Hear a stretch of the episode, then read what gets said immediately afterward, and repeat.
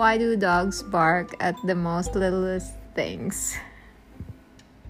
Because all they understand is if a noise happens, they bark. Noise equals bark. Wow, they're mathematicians. Sure.